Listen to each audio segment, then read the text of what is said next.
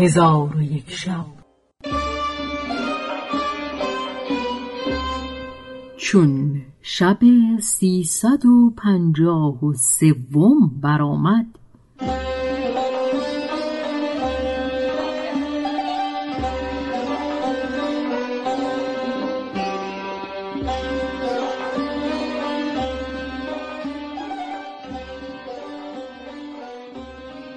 گفت ای ملک جوانبخت آن زن گفت ای بردان سخنی با تو بگویم که سبب سلامت و بینیازی تو باشد و یا اینکه با من مخالفت کنی که سبب هلاک تو باشد.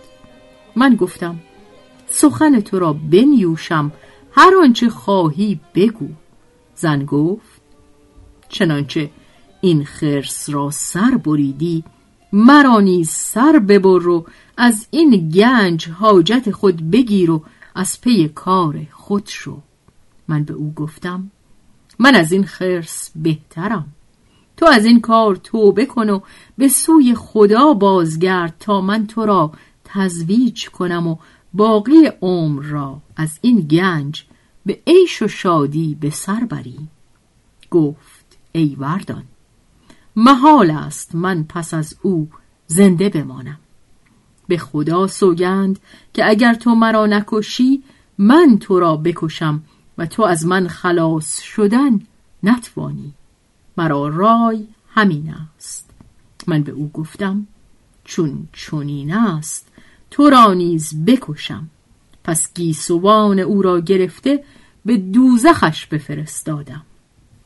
آنگاه بدان مکان نظر کردم از زر و گوهر و نگین و لولو چندان بود که هیچ یک از ملوک جمع آوردن آنها نمی توانست پس من قفس حمال برداشتم و چندان که می توانستم پر کردم و با لنگی که در کمر داشتم سر او را بپوشیدم و از گنج خانه به در آمده همی رفتم تا به دروازه مصر برسیدم.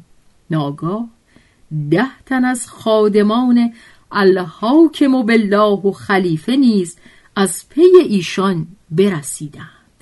خلیفه با من گفت ای وردان گفتم لبیک ایوه الخلیفه. گفت خرس را با آن زن کشتی؟ گفتم آری ایوه الخلیفه.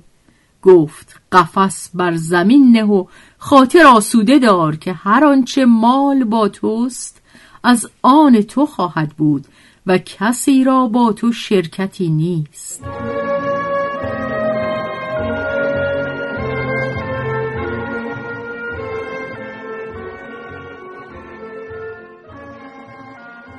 پس قفس به زمین نهادم و سر قفس باز کردم. خلیفه آنها را بدید و با من گفت حکایت خرس با آن زن بازگو اگرچه من خود می‌دانم و حاجت به شنیدن ندارم. پس همه ماجرا باز گفتم و خلیفه می گفت راست می‌گویی. پس از آن خلیفه گفت ای وردان برخیز تا به سوی گنج باز روی. من برخواستم با خلیفه بدان مکان رفتیم و دریچه را بسته یافتیم خلیفه گفت ای وردان در بکشای که این در را جز تو کس نتواند گشود که این گنج را به نام تو تلسم کرده اند. پس من پیش رفته دست بدان سنگ نهادم آن سنگ به آسانی بلند شد. خلیفه به من گفت به درون شو و آنچه که مال در اینجا هست به در آور که جز تو کس بدینجا نتواند رفت. و کشتن آن خرس و زن در دست تو بود و جز تو کس نمی توانست این کار بکند. و این واقعه در نزد من مکتوب بود و من پیوسته به انتظار بودم که این واقعه کی روی دهد. بردان گفته است که من بدان مکان درون شدم و هرچه در آنجا بود به در آوردم. پس خلیفه فرمود چار پایان حاضر آورده گنج را با چار پایان به دارالخلافه نقل کردند و آنچه که در قفس بود او را به من بداد.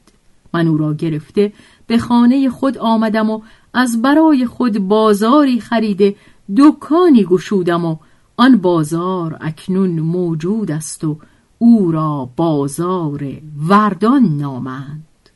چون قصه به دینجا رسید بامداد شد و شهرزاد لب از داستان فرو بست.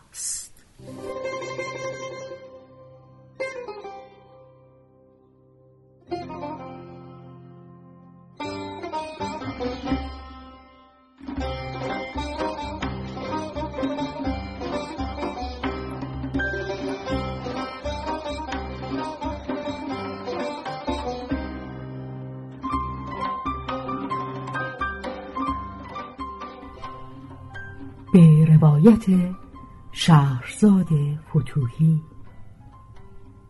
تنظیم از مجتبا میرسمیعی.